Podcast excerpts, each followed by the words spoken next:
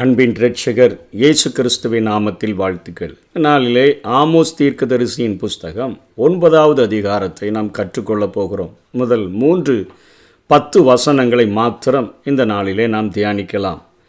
நம்மை பாதுகாக்கிற அடைக்கலம் எது அப்படிங்கிற தலைப்பில் இந்த செய்தியை நாம் தெளிவாக கற்றுக்கொள்ள முடியும். இந்த வேத பகுதியை படித்து பார்க்கும்போது வேதத்தில் சங்கீதம் நூற்றி முப்பத்தி ஒம்போதில் தாவிது சொல்லுகிறார நான் எங்கே உடைய கண்களுக்கு மறைவாக நான் எங்கேயுமே போக முடியாது அப்படின்னு சொல்கிறார ஒழித்திருக்க முடியாதுன்னு சொல்லுகிறார. அதே போல தான் இந்த பகுதியும் கூறப்படுகிறத நம்ம வாசிக்க முடியும்.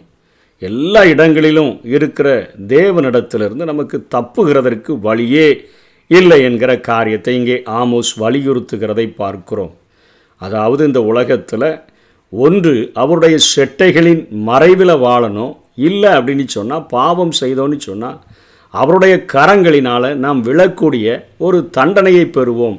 இந்த ரெண்டு தான் மனிதர்களுக்கு இந்த உலகத்தில் தேவனிடத்திலிருந்து கிடைக்கக்கூடிய காரியமாக இருக்கிறது. ஒன்று பரிசுத்தமாய் வாழ்ந்தோன்னு சொன்னால் உன்னதமானவருடைய மறைவு சர்வ வல்லவருடைய நிழல் நமக்கு பாதுகாப்பாக இருக்கும். இல்லை அப்படின்னு சொன்னால் பாதுகாப்பே அற்ற ஒரு சூழ்நிலையின் மத்தியில் தேவனுடைய கரத்திலிருந்து அவரால் வடிவமைக்கப்பட்ட தண்டனைகளை நாம் பெற்றுக்கொள்ளக்கூடியவர்களாக மாறி போவோம் என்கிற கருத்தை முதல் பத்து வசனங்களிலே ஆமோஸ் வலியுறுத்துகிறதை பார்க்கிறோம். இங்கேயும் சொல்லுகிறார் பாதாளத்தினுடைய ஆழமோ வானத்தினுடைய உயரமோ மலைகளினுடைய மேற்பகுதி அதாவது கர்மேலினுடைய கொடுமுடியோ கடலின் அடிப்பகுதியோ சமுத்திரத்தின் ஆழத்தில் போய் என் கண்களுக்கு மறைத்து கொண்டாலும் நம்மை அவரை விட்டு மறைத்து கொள்ளத்தக்க இடமில்லை என்கிறதை இங்கே ஆமோஸ் வலியுறுத்துகிறதை பார்க்கிறோம். தேவன் அடைக்கலமாக இருந்தார்னு சொன்னால் இந்த உலகத்தில் வேறு அடைக்கலங்கள் தேவையில்லை. தேவன் எதிர்த்தார்னா எத்தகைய அடைக்கலங்களும் நம்மை பாதுகாக்க முடியாது என்கிற காரியத்தை சொல்லுகிறார். ஒன்றுமில்லாமல் அனாதைகளாக ஒடுக்கப்பட்டவர்களாக ஒதுக்கப்பட்டவர்களாக சமூக அந்தஸ்து இல்லாதவர்களாக மூட பழக்கங்கள் முன்னன்பாக மூளைகளை விற்று விக்கிரகங்கள் முன்னும் மனித தேவர்கள் என்று அழைக்கப்படுகிறவர்களுக்கு முன்னாலேயும் அசுத்த ஆவிகளுக்கு முன்பாகவும் விழுந்து கிடந்த நம்மை சுவிசேஷம் ஒரு அருமையான விடுதலையை நமக்கு தந்தது. ஆனால் உயர்த்திய தேவனை மறந்து ஆசீர்வாத உச்சியில் இன்னைக்கு அநேகர் அமர்ந்து கொண்டு உல்லாசம் காண அந்த முயல்கிற தேவனுடைய பிள்ளைகளை கிறிஸ்தவர்களை தேவனுடைய நியாய தீர்ப்பு சும்மா விடுமோ என்கிற காரியத்தை குறித்து தான் இங்கே ஆமோஸ் விளக்குகிறார். இப்போ தேவனுடைய பாதுகாப்பில் இல்லாமல் பாவம் செய்கிறவங்களை எப்படி தண்டிப்பேன்?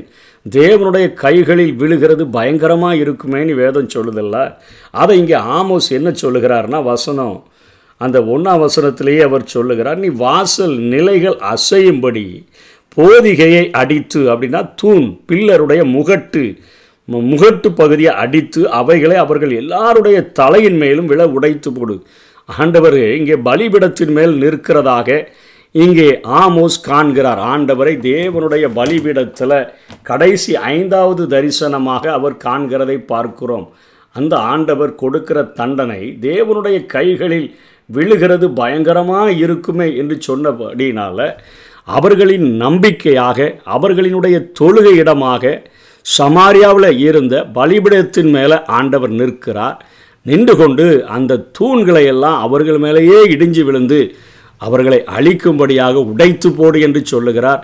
அதில் யாராவது தப்பி ஓடி வந்துட்டாங்கன்னு சொன்னால் அவங்கள பட்டயத்தினால் கொன்று போடுவேன் அவர்களில் ஓடுகிறவன் ஒருவனும் தப்புவதில்லை அவர்களில் தப்புகிறவன் ஒருவனும் ரட்சிக்கப்படுவதும் இல்லை என்று சொல்லி ஆண்டவர் பேசுகிறார். அதற்கு கீழே தான் பாதாளத்தில் படுத்து கொண்டாலும் நான் கையை பிடிச்சி நான் அவங்கள பிடிச்சி கொண்டு வந்துடுவேன் வானபரியந்தம் ஏறினாலும் அவங்கள இறங்க பண்ணுவேன் அவர்கள் கர்மேலின் கொடுமுடியில் ஒழித்து கொண்டாலும் அங்கே அவர்களை தேடி பிடிப்பேன்.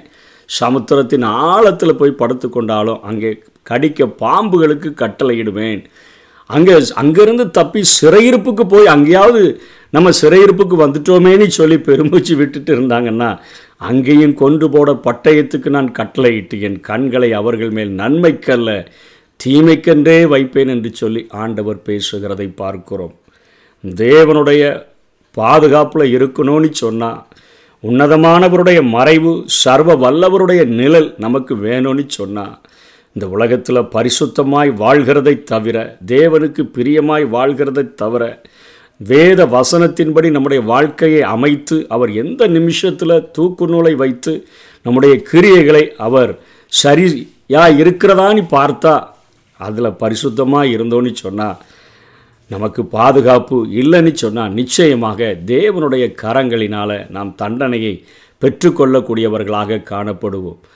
ஆறாம் வசனத்தில் சொல்லுகிறார் அவர் வானத்தில் தமது மேலறையை கட்டி பூமியில் தமது கீழறையை அஸ்திபாரப்படுத்தி சமுத்திரத்தின் தண்ணீர்களை வரவழைத்து அவர்களை பூமியினுடைய விசாலத்தின் மேல் ஊற்றுகிறவர். கர்த்தர் என்பது அவருடைய நாமம். சிருஷ்டியினுடைய ஒரு வேலையின் அழகான ஒரு வரைபடத்தை இங்கே ஆம்போது சொல்லுகிறார்.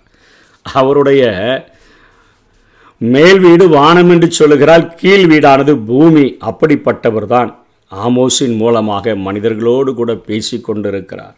ஏழாம் வசனத்தில் இஸ்ரவேல் தேவனுடைய உடன்படிக்கையை முறை முறைத்து அவருடைய கட்டளைகளை காலின் கீழ் போட்டு மிதித்தபடினால் அவர்களை பிரதேசத்தாரை போன்று நான் அவர்களை நடத்துவேன் என்று சொல்லுகிறார். இன்றைக்கி உலகத்தில் ஒரு பிள்ளை ஆண் தன்னுடைய தகப்பனுக்கு பிரியமாக நடந்துச்சுன்னா என்னுடைய மகன் என்னுடைய மகள் என்று சொல்லி மார்பு தட்டி பெருமையாக சொல்லுவாங்க. அதே போல தான் ஆண்டவர் ஓசியாவில் சொன்னார் எகிப்திலிருந்து என் குமாரனை வரவழைத்தேன் என்று சொல்லி அத்தனை பெருமையாக சொன்னார். ஆனால் உலக பிரகாரமான தகப்பன்மாரே தன்னுடைய பிள்ளைகள் ஒரு கேடான தவறுகளை செய்து விட்டாங்கன்னு சொன்னால் பொறுக்க முடியாமல் நீ இனிமேல் எனக்கு பிள்ளைகள் இல்லை அப்படின்னு சொல்லி கோபத்தில் சொல்லுகிறது போல் சிலவங்க தலையில் தண்ணியை கோரி ஊற்றி நான் உன்னை தலக மூழ்கிட்டேன்னு சொல்லுகிறது போலத்தான் இங்கே ஆண்டவர் பேசுகிறதை பார்க்கிறோம். அவர் சொல்லுகிறார் நான் ஒன்று கூட்டிகிட்டு வந்தேன் ஆனால் இப்போ எனக்கு நீ எப்படி இருக்கிறார்னா நீ எனக்கு எத்தியோப்பியரின் புத்திரரை போல இருக்கிற அந்நிய ஜனங்களைப் போல இருக்கிறார் இருக்கிறீர்கள் என்று ஆண்டவர் சொல்லுகிறதை பார்க்கிறோம். உன்னை மட்டுமா நான் எகிப்து தேசத்திலிருந்து அழைத்து வந்தேன். அழைச்சி வந்தது மெய்தான். பெலிஸ்தரைகளை கூட நான் கப்பத்தோரில் இருந்தும் சீரியரை கீரிலிருந்தும் நான் கொண்டு வரவில்லையோ என்று சொல்லுகிறார். கிரேத்தா தீவுன்னு சொல்கிறோமே அந்த கப்தோரில் இருந்து நான் பெலிஸ்தரை அழைச்சிட்டு வந்தேன். நான் கீரில் அவர்கள் சிறையிருப்பில் இருந்த சீரியர்களையும் நான் கொண்டு வந்தேன். அதே போல தான் அந்த அந்நியர்களை நடத்தினது போல தான்ப்பா நானும் உன்னை பாதுகாத்தேன் என்று சொல்லி ஆண்டவர் தன்னுடைய குமாரன் என்று அழைத்த அவர்களை இந்த இடத்தில் அவர் சொல்லுகிறார். அந்நிய புத்திரர்கள் எத்தியோப்பியர்கள் போல தான் நீங்கள் எனக்கு இருக்கிறீங்கன்னு ஆண்டவர் சொல்லுகிறதை பார்க்கிறோம். ஆண்டவருடைய கண்கள் பாவமுள்ள ராஜ்யத்திற்கு பாவமுள்ள குடும்பத்துக்கு பாவமுள்ள தனி மனிதனுக்கு விரோதமாகத்தான் வைக்கப்பட்டிருக்கிறது. அதை பூமியின் மேல் இராதபடி அழித்து போடுவேன். அப்படின்னு சொல்லிட்டு ஆனால் அதில் நிறைய நல்லவங்க இருப்பாங்களே அவங்கள நான் முற்றிலும் அழிக்க மாட்டேன். யாக்கோபின் வம்சத்தை முழுவதும் அழிக்க மாட்டேன். என்ன செய்து நான் அவர்களை காப்பாற்றுவேன்னு சொல்கிறாருன்னா இதோ ஜல்லடையினால் சலித்து அரிக்கிறது போல இஸ்ரேவேல் வம்சத்தார் எல்லா ஜாதிகளுக்குள்ளும் சலித்தரிக்கும்படிக்கு நான் கட்டளையிடுவேன். அதில் இப்போ நம்மளே பார்க்குறோம் பாபிலோனுக்கு போனவர்களில் அங்கே தானியல் இருக்கிறார் சாத்ராக் மேஷாக் ஆபேத்துனகோ அநேக தேவனுடைய பிள்ளைகள் எஸ்ரா இருக்கிறார்கள் நெகேமியா இருக்கிறார்கள். ஆண்டவர் சொல்கிறார் அவர்கள் அழிக்க விட மாட்டேன் அவர்கள் எங்கே போனாலும் சரி எந்த தேசத்தில் இருந்தாலும் சரி எல்லா ஜாதிகளுக்குள்ளும் சலித்து அரிக்கும்படி நான் கட்டளையிடுவேன். நம்ம இப்படி சலித்து அரித்து நல்ல தானியங்களை வெளியே பிரிக்கிறோமோ அதே போல் நான் பிரிப்பேன். ஒரு கோதுமை மணியும் தரையில் விழுவதில்லை. தீங்கு எங்களை அணுகுவதில்லை. எங்களுக்கு நேரிடுகிறதில்லைன்னு சொல்லுகிற பாவிகளை எல்லாரையும் நான் பட்டயத்தினால் சாக பண்ணுவேன் என்று சொல்லுகிறார். நம்மை பாதுகாக்கிற அடைக்கலம் அது இந்த உலகத்தில் உன்னதமானவருடைய மறைவு சர்வ வல்லவருடைய நிழல். நம்ம பக்கத்தில் ஆயிரம் பேர் விழுந்தாலும் நம்முடைய பக்கத்தில் பதினாயிரம் பேர் விழுந்தாலும் நம்முடைய கண்களால் மாத்திரம்தான் நம்ம அதை காணுவோம்.